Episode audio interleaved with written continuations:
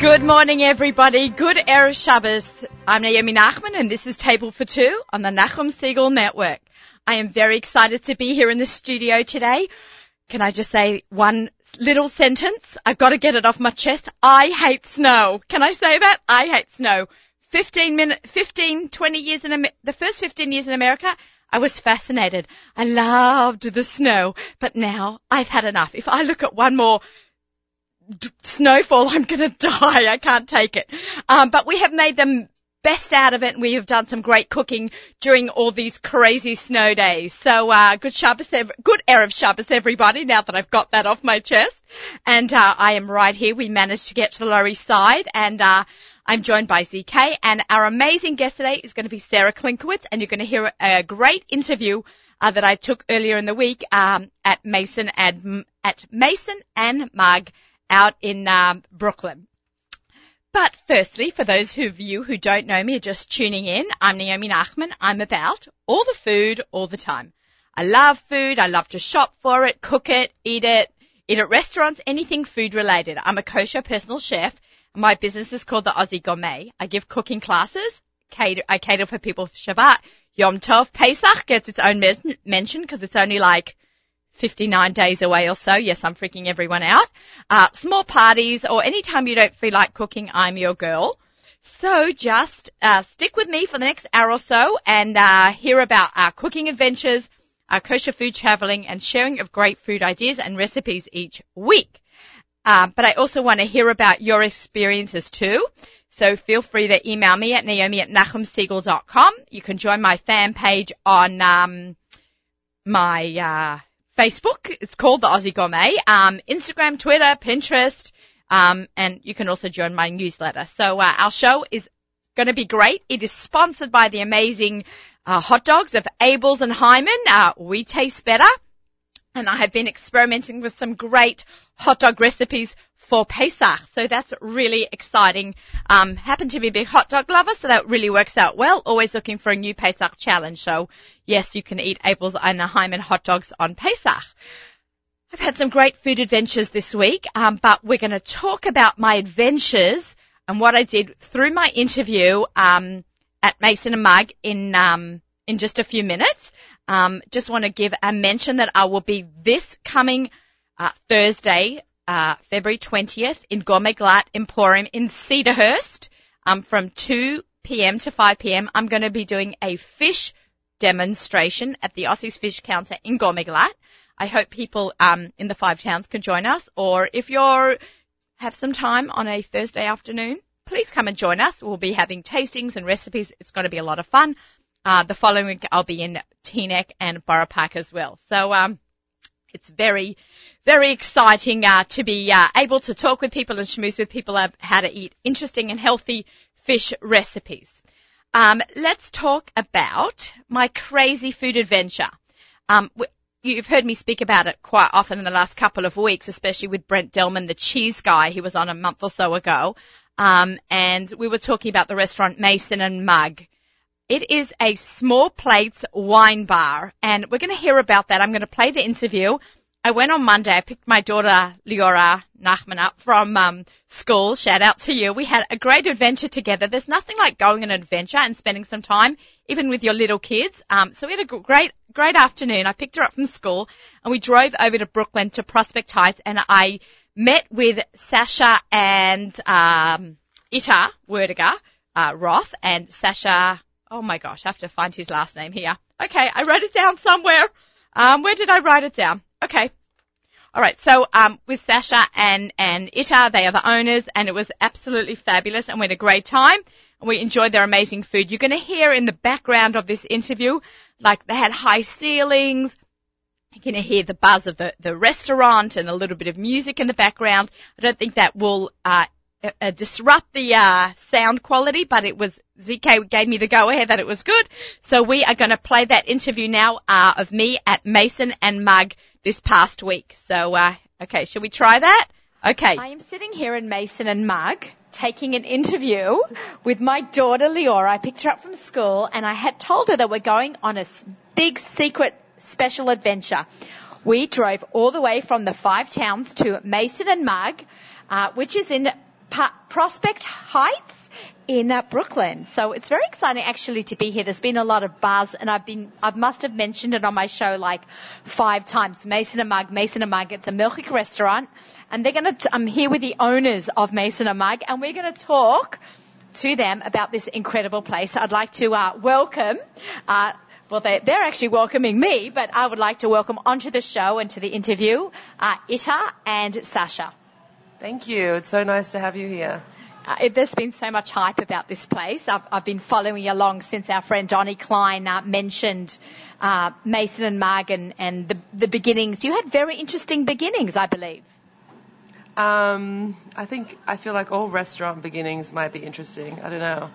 Well, didn't you, didn't you start off in your house or something, the Hester? Oh, um, yeah. Well, that was um, that's yeah. We actually met through a friend, Sasha came to the first Hester event, so that's how we met. I'm sorry. We are still recording. Great. Okay, so um, the Hester was, I believe, in your house. A restaurant in your house? Yeah, it was like a supper club that would um, pop up, you know, uh, first once a month, and there was some weekly things, and they had we had different kinds of events. Like some of them were like um, more um, informal stand up. We always had music. We always had like a bar, and later on we had more sort of sit down, full on meal, dinner things, and it would be like a whole evening. I don't know why I never heard about this because that would be something I was so into. So was it, was that your house? Yeah. Do you have a big house? Yeah, that's actually what instigated. We moved there, and I thought like I got to do something in this house. I love it. Where, where, where did you live? What neighbourhood? It's called Ditmas Park. It's like the best kept secret of Brooklyn. There's like massive trees, uh, overhanging street lines of. It's very old. It's a very old neighbourhood.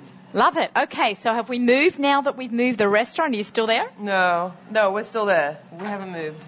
But your restaurant has moved because I'm sitting here and I don't even know Prospect Heights is. Is it near? We're near Crown Heights. Yeah, we're like a neighbourhood over from Crown Heights. Crown Heights is like a block, like literally across the road, actually. so you can actually walk there. Yeah, well, Prospect Heights and Crown Heights border each other.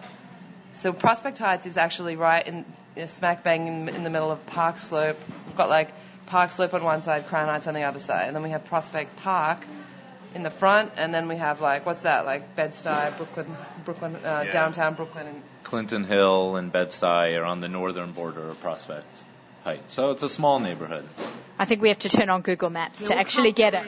Yeah, culturally we we like, you know, an, an emerging neighborhood, and we have like, you know, old Yuppie Park Slope, which gentrified like back in the 70s on one side, and then we have Crown Heights, which is changing as well, and then we have like the Jewish community, which is a little further the Lubavitch community that way, and we just have there's a huge cultural mix of people, and yeah, we feel like it's our restaurant kind of encapsulates like a lot of different. Our food is very international, comes from a lot of different places.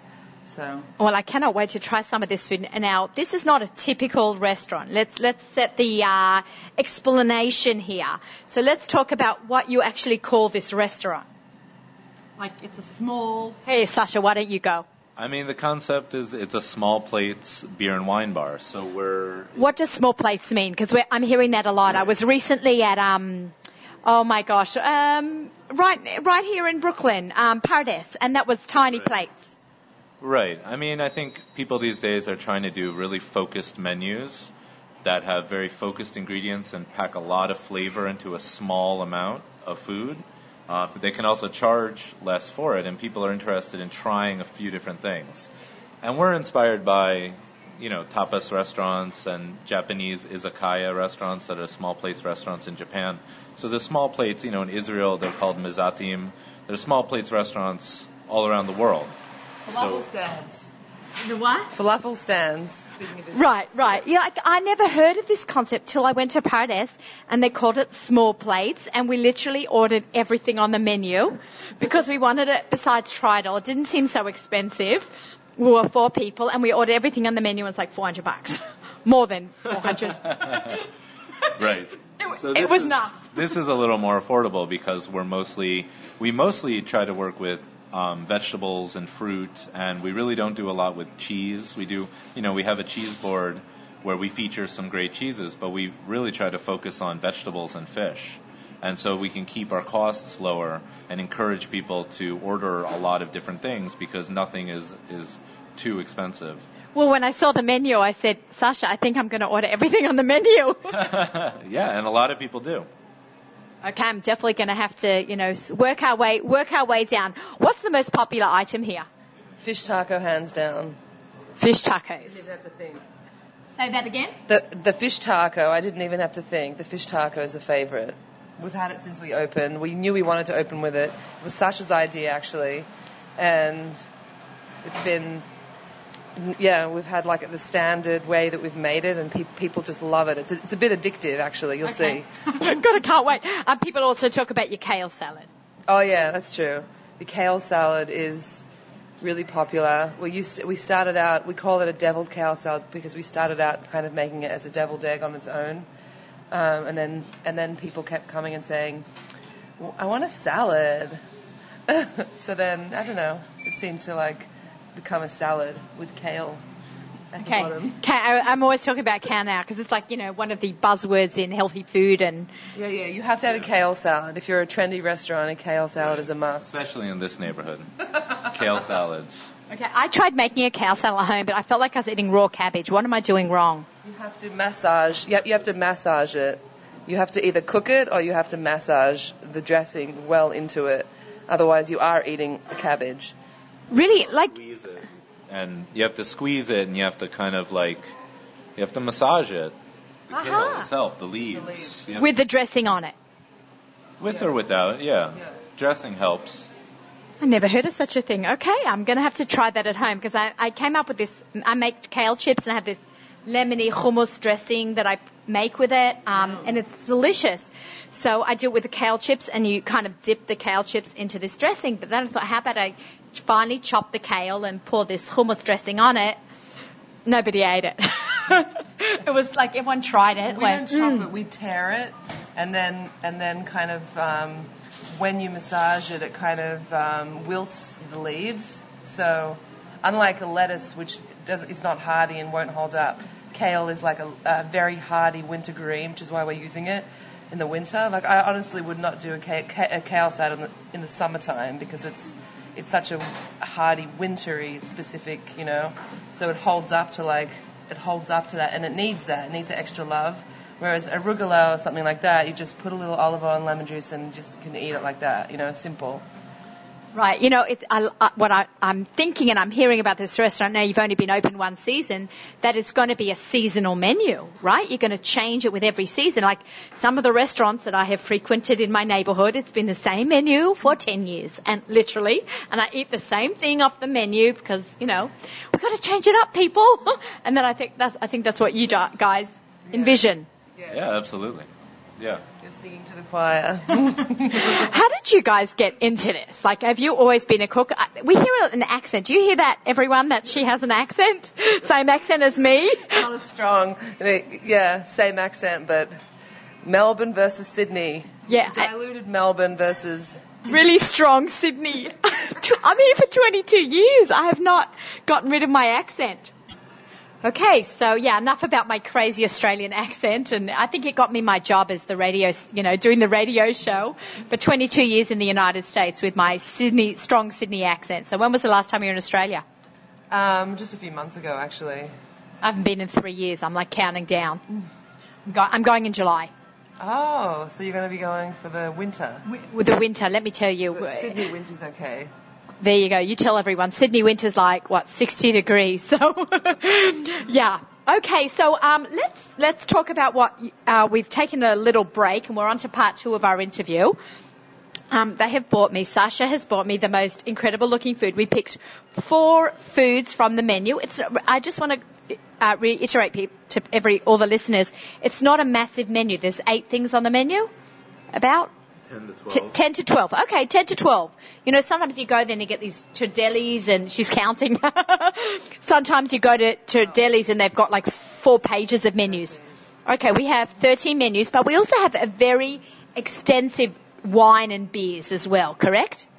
Yeah, we have like I think nothing is too extensive. It's more like a small selection and that that changes often. That we try and keep up to date and try and change seasonally. And the beers have changed a bunch of times since we opened. Do you have Le, Le Trop beer? Trop beer? No. No, Belgian beer? Yeah, I'm not sure where it's from, but I had it at Paris and I fell in love with it. And I, then I had it at a House of Dog and I liked it. Yeah, I mean, we have really interesting beers and a lot of local beers and craft beers, but none of our beers are too like too funny or too weird or have, you know, strange ingredients. Like they're all kind of really solid solid IPAs, solid lagers. We have a really good Kolsch, you know, just good beer that goes good with the food. Something that complements what, what, what I'm eating. So there would be a certain beer for this amazing kale salad that you put in front of me. Oh, I wish I could try the beer, but I'm driving home afterwards. Okay, so let's talk about these four amazing dishes. Now, I don't know if I'd mentioned it earlier in the interview. I brought my six-year-old daughter with me, and they presented her with the most delicious sandwich. And most six-year-olds would not eat this sandwich. What what what what was the first thing that Leora ate? By the way, all these pictures of the food that we've just taken will be on my Instagram page. At uh, my name is Naomi Nachman on Instagram. So um, find me and look at this incredible food because um, you'll be r- right here. Today's Friday morning. Everyone's listening to this interview that we taped earlier on the week, but it's um it, it is right now. It's a Monday morning, and you're going to be hearing this interview on a Friday morning, and then you're going to be running here Motzei Shabbos to eat this, uh, especially after you see all these gorgeous pictures. So what what is Leora eating? Um, that's our deli, which is basically um, our version of like taking the classic New York deli um, and totally um, making it into this wholesome, amazing, flavorful sandwich full of um, house ferments. So we have sourdough bread, which we get from a local um, baker, and then we have our own um, Apfelkraut, which is like an apple an apple sauerkraut. Um, it's basically traditional sauerkraut with juniper berries. We add some caraway seeds, which is also traditional, and then we grate some apple in there to help the ferment and to kind of cut the uh, the sour the sour the sourness a little bit. And then we have house cured gravlax on the top, which Right. So when she says deli, everybody, it's salmon, not pastrami, right, yeah, that's yeah, that goes without saying. I should have mentioned that, yeah. because So it's a milchik restaurant. yeah, and then we make a dill. So we have the mustard also. We make like a dill mustard sauce, and I'm gonna, I'm just going to stick my fork into the mustard here to try it. It's delicious. There was a little pause there. Oh my god, that's great. We didn't put it on the sandwich because Leora was eating. I didn't know if she wanted. Are you giving me some to try? Okay, I'm getting a, sh- a nod from Leora. Thank you, Leora. Okay, I'm going to try that in a minute because Mummy's talking. There you go. Thanks, Leora. Okay. and then we have some pick- pickled red onion on the top, and a little sprig of dill, and a lemon wedge, and that's the little deli for you. Okay, that's that's unbelievable. So Leora's actually uh, they made that special for her, um, but um, for me we have they made me a whole little buffet over here of these. Um, they're not even so small these plates, but they are called small small this, plates. This is our most filling bowl for sure. Um, okay, so talk to me about this chili. Um, that was ins- that was a Super Bowl inspired chili. Um, it's spicy three beans. We roasted some um, yams and added them in afterwards, and then we topped it with some sliced avocado, some lemon zested sour cream, some um, some grated aged cheese. You know, depending what we have, Havarti, um, cheddar. And all your cheese is from the cheese guy. Yeah, yeah. This cheese is from the cheese guy, and we have a cheese guy board. Um, and then we made these are our house tortilla chips, which are baked. Oh, not fried. Oh, very good. Very good for the waistline. Amazing. So it does have a little bit of spice, but it's not burning my mouth out. I hate when you go somewhere, my lips throb afterwards. I love that. That's so funny. I'm so, I, I, I need my palate to be able to recover pretty quickly and I had something very spicy the other day and I was not recovering. yeah, no, I know. Everyone and everyone has different tolerances, so you just have to make sure. Like my, I tend to like want to make things spicier, and then I just have to hold myself back sometimes because everyone has different, you know, thresholds. Yeah, d- d- definitely different tolerances, which is my, my 15 year old, she loves spicy and no, no one else can tolerate as much as, as she does. have- sorry, that's why we have hot sauce on all the tables. All right, We have- we have sriracha. sauce, Sriracha, Cholula, salt, pepper. You want to add something? Go for it. That's fantastic. For everyone can find their own. I always talk about your your own inner chef. So she likes that one. Um, so there's like a little wooden box on the table, like a DIY kit, I would call it, and it's salt and pepper, and there's even cutlery and napkins. Um, and uh, We it, made these. Sasha, Sasha and Right. I made them. Yeah. With well, he nailed them. I glued them. that's amazing. So not only you made the food, you made like half the stuff in the physical part of the restaurant. That's crazy. Also, just I mean, like we, I painted the ceiling. Like our friends did a lot of the decor. Like we had local people help us build out the bar and build the, the tables, and and everything was either done by you know friends or family or us or I mean, Local businesses. yeah, just local people that we knew that And- we became friendly with. Neighbors that we didn't know accidentally throwing things out, and then the wind blew them on the road, and I picked up all these old uh, Caribbean records. Records, I know. Do you know what that is? My Leora, do you know what that is? I'm pointing to the wall, and there are like little LP vinyl records stuck to the wall, like very retro. They're like 80s dan- they're 80s Caribbean dance hall records. Oh, that is so cool. It's definitely. by anonymous neighbors. Thank you, neighbours, if you're listening to uh, Table for Two on the Nachum Segal Network, uh, right here in um, on location in uh, Park, Prospect Heights. I keep I want to make sure I get the name right all the time. You can finish that sandwich if you want. My daughter's deciding she should finish that sandwich. Okay, so moving right along, we, we've discussed the chili and we've discussed this amazing sandwich, uh, deli sandwich that Leora had. This is the item that is most talked about. I think the next two items are the most talked about. We're going to go uh, talk about the kale salad because everybody knows I love my kale. Um, so we ha- we make this um, miso horse. It's a, it's a miso based dressing with like freshly grated horseradish root and uh, rice wine vinegar and soy sauce and and then we pickle some seaweed, different kinds of dried seaweed, um, kombu or wakame or hijiki, and we make the dressing out of that and olive oil. I don't even know what all that stuff is. Just a bunch of Japanese stuff, and it goes well together. it's amazing that you can even find this stuff kosher, you know? It's It's hard. It's really it's it's really hard to uh, you know a lot of this stuff I can't get from any of our suppliers, so I have to go to a shop and just pick it up. You know, whenever we're, we're low. It's kind of annoying, but it's hopefully soon. You know, Look, mirin, you couldn't get mirin, you couldn't get um, miso, and now they're much more, I know in my neighbourhood in the five towns, much more readily available than it ever was before. yeah, definitely. I mean, the fact is I don't have to go far for all this stuff, and I can get it. So You push the kosher envelope. I love that. It's amazing. Okay, this is ama- and what i- what is? Let's talk about this egg. You were saying it's free range or not free range. Right, a pastured. It's a pastured egg. What does that mean? I mean, Ita could tell you exactly it's what it raised is. on the pastures of Lancaster. It's ra- the chickens are running around on the green pastures. They're That's not. what it means when it's pastured. Nothing to do with the word pasteurized. Everyone thinks that it's because you some- sometimes you say pasture raised. Everyone's like, oh, pasteurized. No, raised on the pastures. It just means that the hens are healthy and full of life, and that means the eggs are better quality. Is that like how we talk about um, our friends KOL Food Meats? They have their grass-fed meats, Yeah. and they are healthy cows going off, Same thing. hmm nice lives, enjoying the grass, eating what they're supposed to be eating. Yeah, and if you have, if you're eating the product of something that's had a good, nice, healthy life, then it, the, the quality of the product is definitely going to be higher. There's no, you don't have to, there isn't much science in, involved in that. So on top of this delicious kale salad is two, I, I don't want to call it hard-boiled eggs. Almost hard-boiled. Almost hard-boiled. I love a runny centre. I've been putting poached eggs on top of everything lately. I'm like, put on top of pasta. I'm like obsessed. Um, okay, so so it's had a nice life. We've got the poached eggs on top of the kale salad, and it's it's absolutely fabulous. And it's got sweet potatoes. It's um, it's kabocha squash, which um, we call jack pumpkin in Australia. Oh, really? Okay, my mum. Yeah, my mum uses that a lot. Yeah, so the skin is really thin and edible, and we just chop it up and roast it with lots of sesame seeds, so it gets kind of crusty. Oh, yum, it's really amazing. Okay, so let's move on to our last dish that we've got over here. I have been waiting to eat this. Yeah. Okay, I, I don't know if I can hold the um, the microphone and the um. Okay, so I'm going to. to I- I'm going to describe here. I mean, you can all go and see the pictures on uh, Instagram. It looks like a taco. It's a soft taco. Corn, yeah.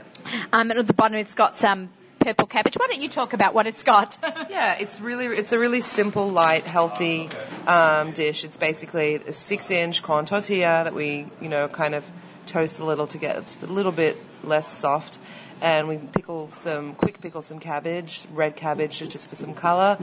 Uh, then we have um, fish. So at the moment, I think today it's pollock. Every every day it could, it's different. We go from mahi to pollock to snap. Actually, sorry, that's blue snapper. That's blue snapper, and then we kind of have a little uh, flavor on it, like cumin and stuff like that. Avocado. We have a, a sauce that that we make. That's kind of cilantro, jalapeno, kind of mayo, and that's it. Squeeze a lime over it. We put a lime on the side. Oh, oh my god, it's amazing. it's so good. I never heard of blue snapper before, by the way.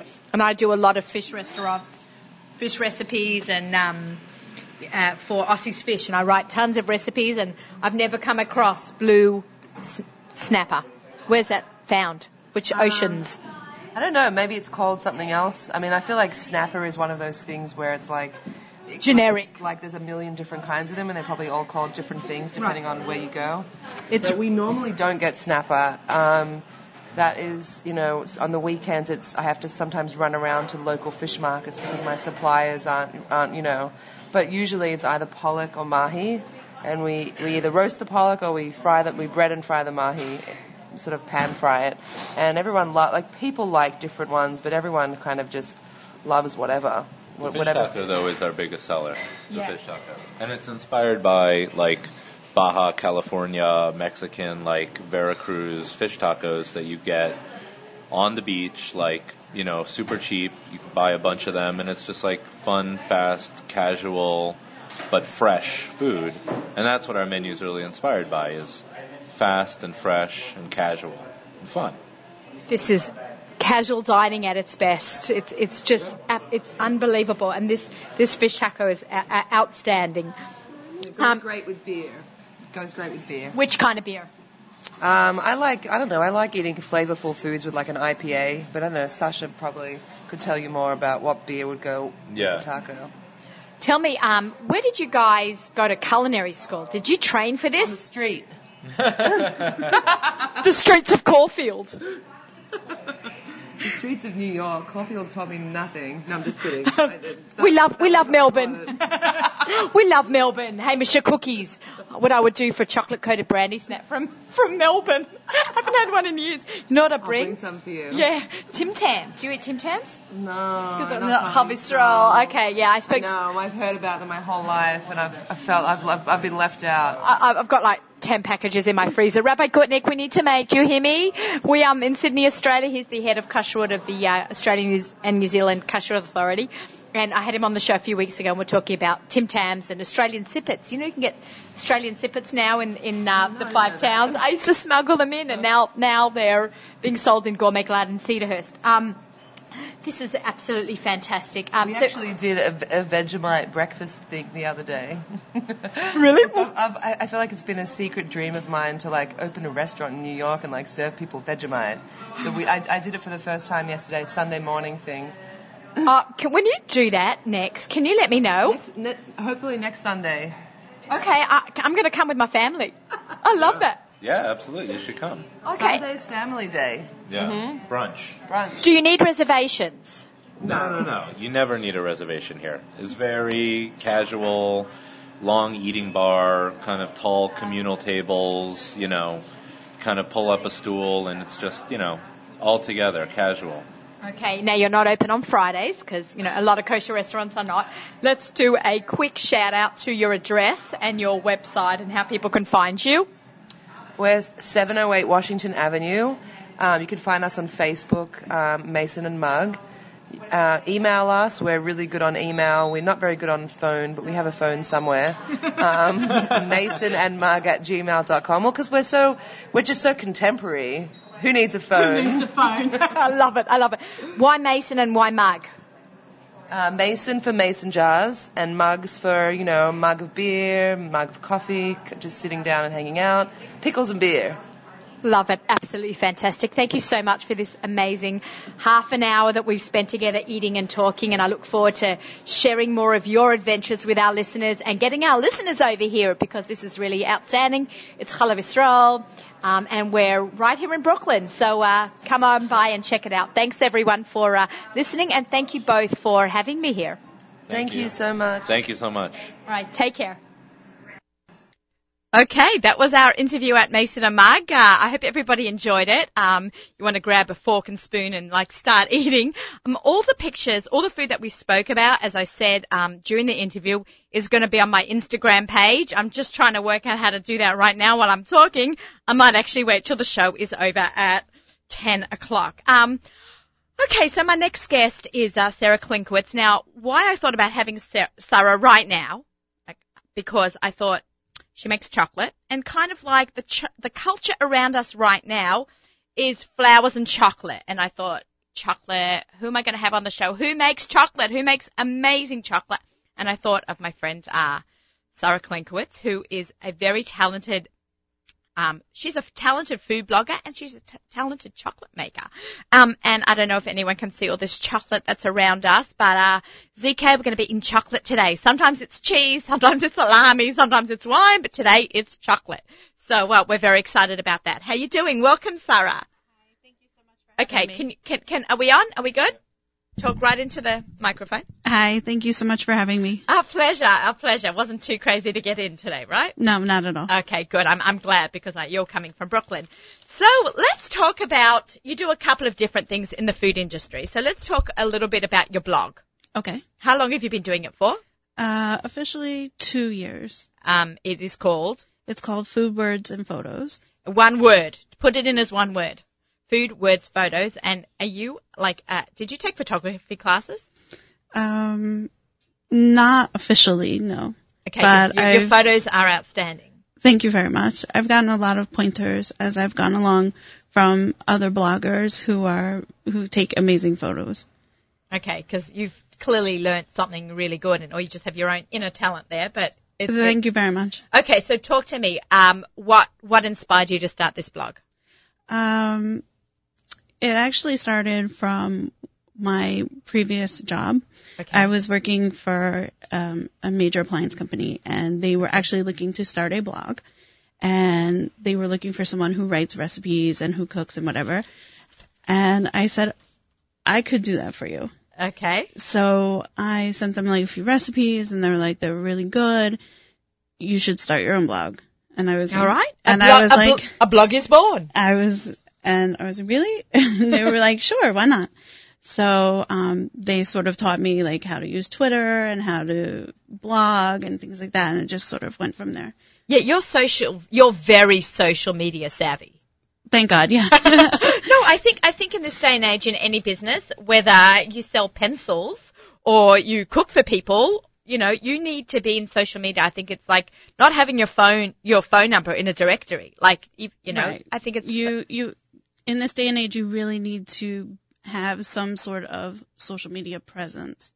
Yes, I like that word. They always call that social media presence. Okay, we try to make lots of presence in our in our industry. Okay, so you started this blog. Why Food Word? You know, how'd you pick the name? Um, basically, I wanted to represent my world of food in words and photos. Um, I wanted to use pictures. I wanted to tell stories. I have a very strong culinary background and I wanted to use all those different forms of media to express that. Okay, I heard the word culinary background. What yeah. is your culinary background? Can you share that with us? Uh, sure. Um, I started, my first job was actually in a restaurant when I was 14. Oh, cool. What uh, restaurant in Brooklyn? No. Um, is it still around? Probably not. we didn't burn the place down, did we? No. Okay. Okay, good. Um, good for you at 14 working. Amazing. Thank you. Um, I also went to vocational school, which was part of my high school program. Oh, amazing. Where I went to public school in northern Pennsylvania and you had a choice. Like you could either go like the college track or you could go like the VOTEC track. And um, I decided that I wanted to take the VOTEC track and go into cooking. Um, so I had three years of that. My instructors were from the Culinary Institute of America. They Oh, had nice. graduated from there. Um, So you're learning so, from the best. So I had really amazing instructors. Um, in my junior year of high school, also, I did an entire year that was completely food based, as in like food geography, food science, let's food let's let's talk about food geography. What where food is found, Right. ingredients are found across the world. Mhm. Oh, so interesting. What's the craziest thing? Can you think off the top of your head fast like that? No, Okay. no, If but do- it's but think, it's pop it absolutely but it's like absolutely fascinating to study like where certain foods are eaten, why they're eaten, uh, for you know if they Food have like history. right Food food, history. history, like how to write menus, how to do inventory. Um, part of what we did was because there were other students in that type of program. Um, myself and one other student actually ran a small kitchen to feed these students. There were like maybe 50, 60 students in this program. That's, And that that was like in my junior year. of that sounds school. incredible, and that's out in Pennsylvania. Right. mhm. Why do we not have that in New York? Um, we could know. make a from one. We're going to talk to Jesse at CKCA. Um, I'm not sure if Jessie's listening right now, but I'm going to be having a little chat with you later. This is brilliant. This is Yeah. really a very clever Concept. I was really blessed to have this opportunity.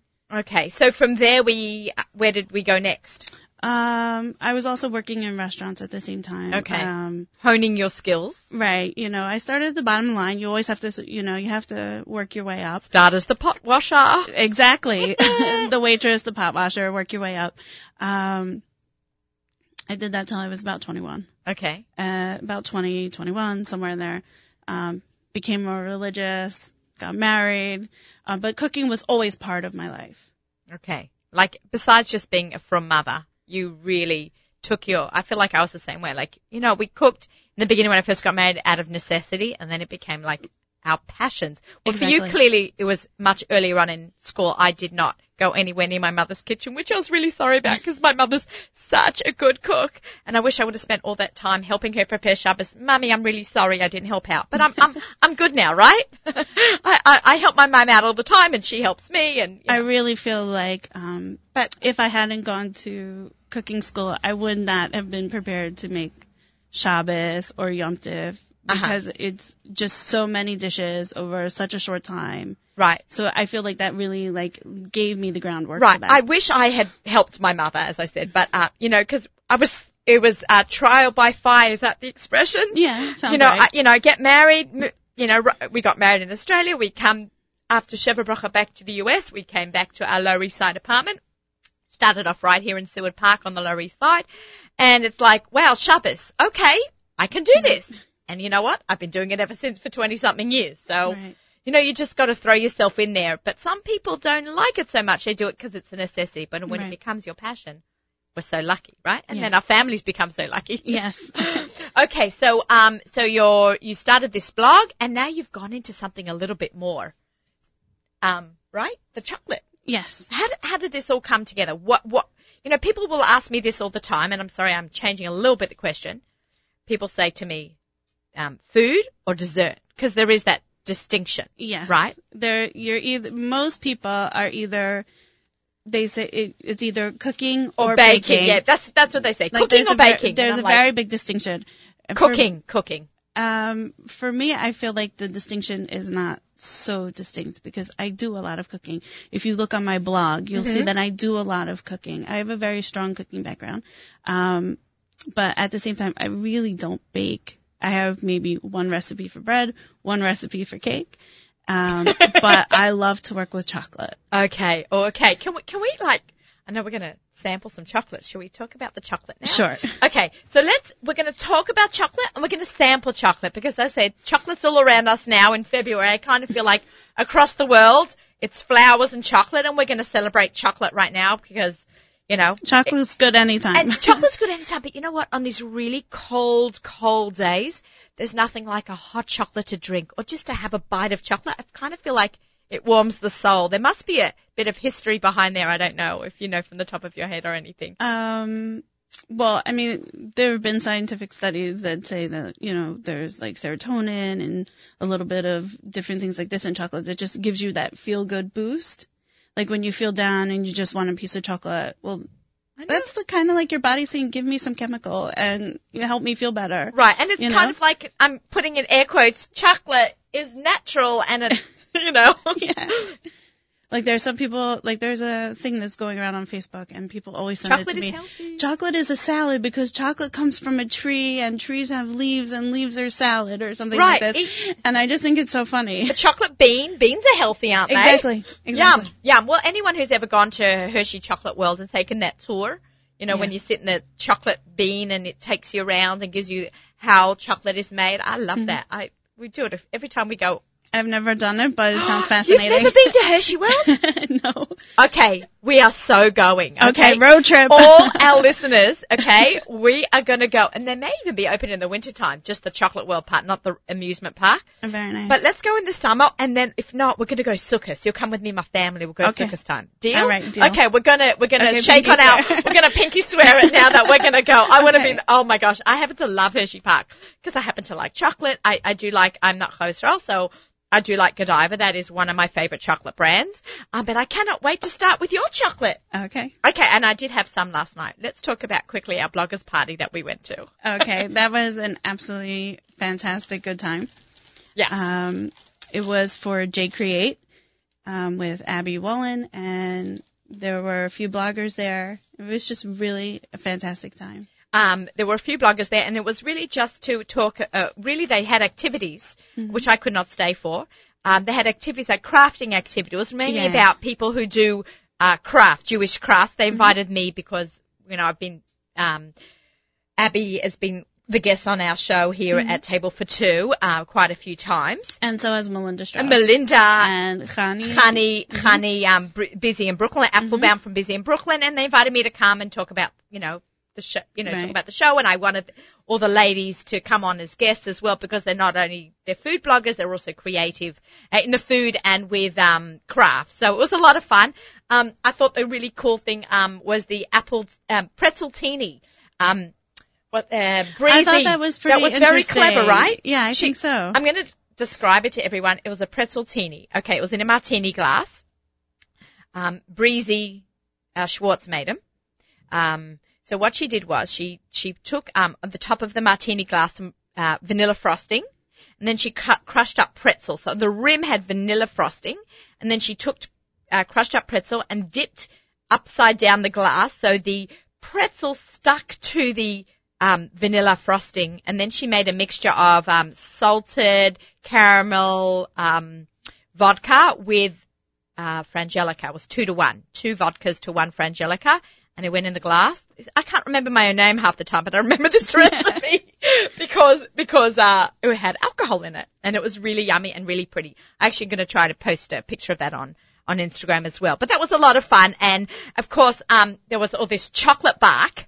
Bark, I'll say it like an American, bark, Cho- chocolate bark, chocolate bark. You're listening to me because of my accent, right? So, my cho- and, and then, um, you were so kind to have Melinda Strauss from Kitchen Dash Tested bring it over to me. Yes. And then I thought it would be so nice to bring it over to my engineers in the studio today. Um, and we'll leave some for Nachum and Miriam also. Okay, so let's talk about this chocolate bark. Okay. I'm just gonna, um, for those of you who um, are in front of a computer, uh, you can go onto YouTube to the Nachum Segal Net channel. I got it down, ZK. and uh, you can uh, click on and, and you can watch the show as well. So we have um, this delicious chocolate bar. So I'm going to hold it up for the people that are watching. But um, can you describe what this is? Um, yes, that is, it's dried cherries with um, toasted walnuts that I put a little bit of vanilla extract on and, and then I toasted them in the oven so they get a little bit of vanilla flavor with that. And it's on uh, semi-sweet chocolate. Semi-sweet chocolate. I did notice there were two kinds of chocolate there, right? It was all semi-sweet. no, it was all the same. my bark is the same. okay. Um, I'm just going to hand some over to my friends over here, the best engineers on the planet. Okay. All right. So, okay, now we have, let's open up some of these. okay, so these, We bought some different samples because Sarah Right. actually sells her chocolate. right, okay, so good. It's parv. I know. I'm the getting the thumbs up. Thank you so much. Um, so these are, um, rustle rustle of the papers. right. Um, these came from an event that I did with Chef Ari White at the Bayit, which is the Riverdale, the Hebrew Institute of Riverdale. Okay. Um, big shout out to Ari White. We're yes, big fans absolutely. of yours. Like two thumbs up, major shout out, and bring home the kosher bacon for us at the uh, barbecue showdown. There's like a some sort of a barbecue showdown with like uh, When? Not that far away, I don't think. Uh, uh, we Um, have to find out about that. We got to get those guys in. Barbecue showdown in like February with snow around us. Yeah, basically they're like it's a whole competition of all these different barbecue people. Kosher? Kosher? Um, kosher and I think maybe not kosher. Okay. Also, and I know that he's participating in this. And oh, we have to get Ari on the phone. basically, I I follow Chef Ari. Um, I think that what he does is absolutely amazing. Like he just goes his own way, and There is nothing like this in the entire planet Earth. What he does. not exactly like his. Kosher. no. Like kosher. Uh, not exactly. There are a few. There are a few people who are up and coming, Right, but yes, he but he's is number he one. is he is the number one pit boss. Um, kosher barbecue. He does pop up restaurants, street festivals, uh, fundraisers for different shuls. He also has Gemstone Catering, Okay. which with- is his higher, which is like the more formal, higher end. And I love the fact that he has his more formal, and then he has his let's just you know get down and casual. Yeah. So I like um, the get down and casual. I like formal, but I like down and dirty with the with the sauce dripping off your face Exactly. from and his brisket. Sweet Life chocolate is also very much like that. Like I make chocolate marshmallow. Okay, to be kosher, it's a chocolate marshmallow treat, but everybody who's who's ever eaten it has called it chocolate marshmallow crack because everyone who's ever tried it has become addicted. Sorry for that big laugh there, but that's So- hilarious. So can we tuck so, into this? absolutely. Let's around that chocolate. I'm sorry, our listeners at home cannot eat it right now because we can't put it through the microphone, but you can So what it. happened was is I made uh I made a huge run at the Hebrew Insti- Hebrew Institute of Riverdale. That's where his Uh, kitchen is. that's where the event was Uh-huh. that I It's under Hashgacha. that was under Hashgacha. It's under Star-K Hashgacha, which is very excellent. And I have a limited amount still left Okay. from the event in these pre-sealed packages. They're sealed with the Hashgacha Yep. right on the front. Can't miss it. Um, available for Purim. Okay. Oh my gosh. Mm. They're two dollars a piece. Two dollars a piece for this gourmet chocolate. You're Yeah. getting it for a steel piece. Okay, let's open it up. okay, I'm so, so- excited. Okay, so this is the chocolate marshmallow treat, aka chocolate marshmallow crack. Mm-mm-mm. Okay. So, the rustling of the paper. So Okay. here you go. Okay. It doesn't look so pretty and warm, but Yeah. it still tastes delicious. That looks amazing. I, I'm going to try to describe for everyone. You got chocolate on the top and chocolate on the bottom. It's like a bar almost. Right, it's two layers of tempered chocolate. I'm Um, going to talk about that, what temperate chocolate is in a minute. and yeah. inside is, I mean, this is really insane. It is peanut butter, marshmallow fluff, chocolate chips, and pretzels. Okay. And it's finished with a little bit of Dead Sea salt. Dead sea salt. Oh my God, from Yeah. Eretz Israel. Okay. One of the things you that- talk while I take a bite. Right. One of the things that Sweet Life chocolate is about is taking the very best that's available on the kosher market and making it into delicious Oh my treats God. and candy. It's amazing. oh my goodness.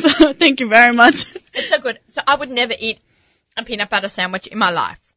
Okay. I'm not a peanut butter person, but I do eat it in desserts. Like I know Le Marais makes their peanut butter bomb, or they used to have been there in a little while. They're like a bomb of chocolate, which Right. is like a dome with chocolate on top. They call that Mhm. a bomb.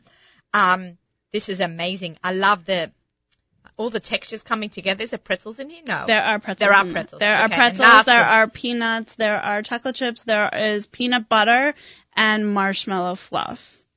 This is like the one of the most like uh this is really outrageous. yeah, I'll say that that's definitely one of the more outrageous things that I make. Wow. Okay, this is really good. I like. I'm just going to put that on a tissue. Okay, it's good. Like last week, ZK and I were fleishik at 9:49 something in the morning when we had lamb chops at my house for our anniversary show. Oh, that sounds so good. we did the home edition of our show, hmm Table for Two at Home.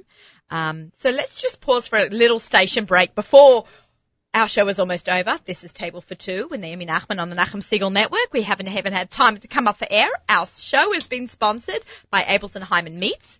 uh, we taste better. The most incredible hot dogs you will ever find. So, um, yeah, this has been a really great show. We got a couple more minutes that we can talk about um, food and chocolate. Um, I'd like to do the What's for Dinner segment uh, with you for a recipe sponsored by our friends at Gourmet Glatt Emporium out in Cedarhurst. Okay. So can we do a quick chocolate recipe? We were talking about doing something cool that a parent can do at home. We've had all these crazy snow days and they say it's not over yet. We may have more snow ahead of us. There um, might even be snow tonight. Okay, so I think that the easiest thing to do at home is And think, is think it- snow day. I'm putting her on the spot. We, we did touch a bit. touch right. So I'm thinking like a chocolate bark because you could really have a lot of fun with it. It's ba- you know chocolate bark is basically where you melt the chocolate down and you spread it flat on a parchment or a silpat and you can decorate it with you know you can top it with whatever you feel like. Right, like at home, you're at home on a snow day with kids. Gourmet Glatt has a very large selection of chocolate chips. Mhm. So you can take those, melt them down, pour um, it, pour I would say that it's better to use like the baking bars of baking chocolate, bars, not chocolate chips. not chocolate chips. Really? Is it in, okay? Why? Why in general? Um, I know that there's a scientific reason for it that I can't remember Okay. at the moment. Okay, but, okay, no problem. um, okay, so we're, we're using baking bars. Is there a favorite brand that we use? um, I use Alprose. Me Oh, too. Um, Me too. I buy it in Gourmet Glatt. all the ingredients that I use for selling my chocolate are all Hasidische Hechsherim. Yeah. Um, you know, OU and better, as I like to say. Okay. Um, not that anything is less, Right, but, I understand. We, we um, love OU. OU's good. but if it's me personally um, making chocolate, like for my family, um, I'll use Callebaut. Callebaut, excellent. Callebaut. And it, it's it usually buy it in big chunks and um they break it down for you in in um in Brooklyn um Right. so I would go to the pepper mill and I would buy it either in like a one pound block or a five pound block, depending on what I Five need pound block for. is huge. Yeah. Um, I usually buy little wedges of it wrapped up, um, and they put the weight price on it. Um, Right. I'm, pr- I'm pretty sure they have it at Le Chocolat in the Five Towns also. I'm not sure. Probably I've never been there, so I'm not Yeah, sure. I'm gonna check those guys out. Yeah. but it's amazing therapy. If you're ever like really upset with something, you know, you just grab a one pound bar of uh Chocolate. of chocolate and just take your knife and just chop it really fine and you'll find that by the time you're done, you're not so upset anymore. That's great. I like that. Um, chocolate. So I've, I've actually taken Callebaut chocolate. I've ground it down. I've melted into some milk for hot chocolate. I've done it Absolutely. a natural rather than using packets. Um, so let's go back to our what's for dinner segment. Um, so we've melted chocolate with the kids. Um, double boiler, which is what you That's put a, what I do. you take a pot of water, you put a non-reactive heat heat-proof bowl on top Mhm. Of that, um, and you put the chocolate in the bowl so it stays clean and dry. Do not get your chocolate wet. No, that, oh gosh. I learned that from Stacey Siegel, uh, Knuckles Life. Shout out to you, Stacey. You taught me that many, many years ago. Um, that not to keep get your chocolate wet.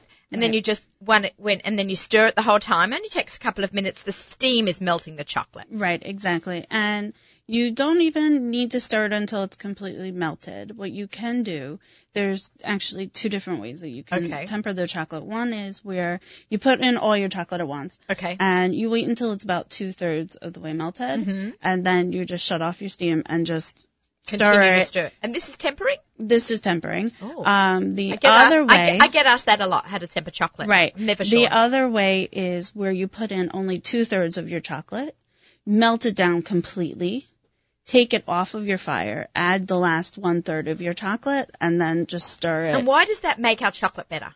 Um, what that does is when the chocolate is melted, there are certain fats that are in the chocolate that get broken down in the melting process. When you, but in order to temper the chocolate, you need them to melt and then reform. And it will only do that like within a certain temperature range. It's like between like 96 and 98 degrees or 95 degrees, something like that. Um, so what you want to do is you want to melt it down. You're going to raise the temperature to melt it, and then you're going to cool it. It's called seeding the chocolate. Okay, never heard of that. So one. you're gonna when you add the the uh, chocolate that's not melted to the melted chocolate, you're lowering the temperature naturally to where it needs to be. Basically, you know your cho- your chocolate is tempered when it's actually a little bit thick, and it's really shiny, really glossy. That's what you're looking for. Shiny, glossy, hmm fresh chocolate. Okay, Absolutely. where's the best way to store chocolate? You want. I have one cool- package of Trader Mhm. Joe's Parva chocolate chips in my house still. And when Okay. they became Milchik and they had a whole petition, Right. Yeah. I have one package left. I think it's spoiled now, right? Uh, no. Um, chocolate can actually last quite a while as long as it's kept in a good condition. Which is, what are those cool Um, conditions? in a place that's cool and dry. N- I wouldn't say a refrigerator. I wouldn't say freezer. Like a basement, cool, ba- coolish basement? Um, I would say so. Okay. You want to keep it away from other things because it can actually pick up odors over time. Oh, interesting. Very tightly sealed.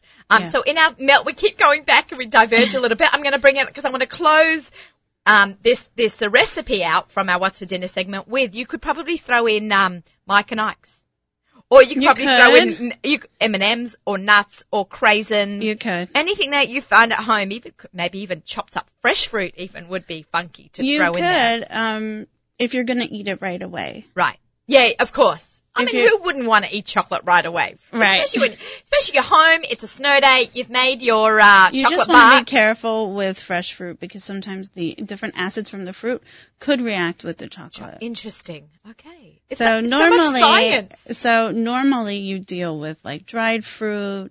You can maybe like soak it in a little bit of a liqueur or a little bit of a liquor to give it a little extra flavor, and would then that- dry it a that, little bit. Would that, would that um affect the kids? You know, because we're we're making. oh, I'm sorry, kids. we're making this for We're making kids. this with kids on snowy days or only Sundays. uh, only use a little. Only use a little.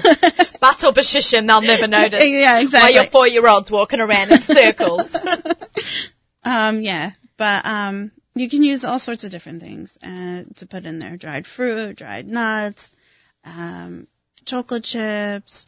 chocolate Uh, chips in the chocolate. Sure, why not? You'll give it a nice chex- texture, right? Right, like crunchy stuff, um, Crushed up pretzels, crushed up pretzels, marshmallows. marshmallows, toasted coconut, Ah, almonds, yeah. peanuts. Find your inner chef and make your fabulous chocolate bar. Basically, chocolate bark in a way is sort of like a a, a clean slate, um, a like a clean palette, and you can decorate it how you want. Okay, it's great. I've, I've learned so much about chocolate. I didn't know all this. Some of these technical terms. I just want to just. We've got about two and a half minutes left. I just want to. Sarah gave me this little present. I'm just taking off the ribbon, and she gave me this. Let's just talk about this chocolate because it looks incredible. We've got about 30 seconds to talk about this. Look how gorgeous. I, I wish you could smell it because it has such great aromas. Um, Thank it's you. white chocolate. It is uh, spiced white chocolate with um, toasted pistachios and dried cranberries. Oh my gosh! And this is melchik, so that's and this is melchik because it's called it's um challah. Oh, fantastic. I, I love melchik chocolate. Um, okay, I'm going to eat that after the show. Um, so we've had a great show today. We heard from Mason and Mug and we, uh, had you in the studio talking about chocolate and, you Thank know, you so um, much. I really appreciate you coming in in this crazy, insane winter that we are having and especially on a Friday. Um, we are going to be in, uh, I'm going to be in, uh, Gourmet Glatt next Thursday, um, for a live cooking demonstration, um, from two to five. I'd love everyone to come down and join me. Uh, I will also be the following week, the following weeks in Teaneck and, um, where else? Teaneck and You said in Teaneck Brooklyn. and Borough Park, the Gourmet Glatt in Borough Park. Wow. so you're going to be in my neighborhood. Yeah, so you should come down and we'll, oh, chocolate and fish. That might be nice. That could be interesting. yeah, bring your camera. Bring your camera. Um, so I hope people can join me. All the shows will be from two to five. You can go onto my website and um, or join my newsletter, and you'll you'll find out uh, how to see those shows. So it's been a really great show. Next week, okay, you waiting for this? It's going to be Jay and Seth here in the studio. We're going to have a salami and wine pairing, um, and we're going to get a kosher food and wine expo 2014 roundup of what's going to be there and what we can expect and what restaurants will be there by our marketing director, uh, Jay Buchsbaum from uh, Royal Wines, and of course our Abeles and Heymann sponsor, the president and owner of the company, Seth Levitt. So we look forward to having him on the show. So uh, thank you very much for listening. Uh, Everyone, please join us uh, right up until licht benching on the Nachum Segal stream. We're going to have music sponsored by our friends at Kedem. So stick around, enjoy. Wishing everybody a safe, dry, warm, non-snowy Shabbat Shalom.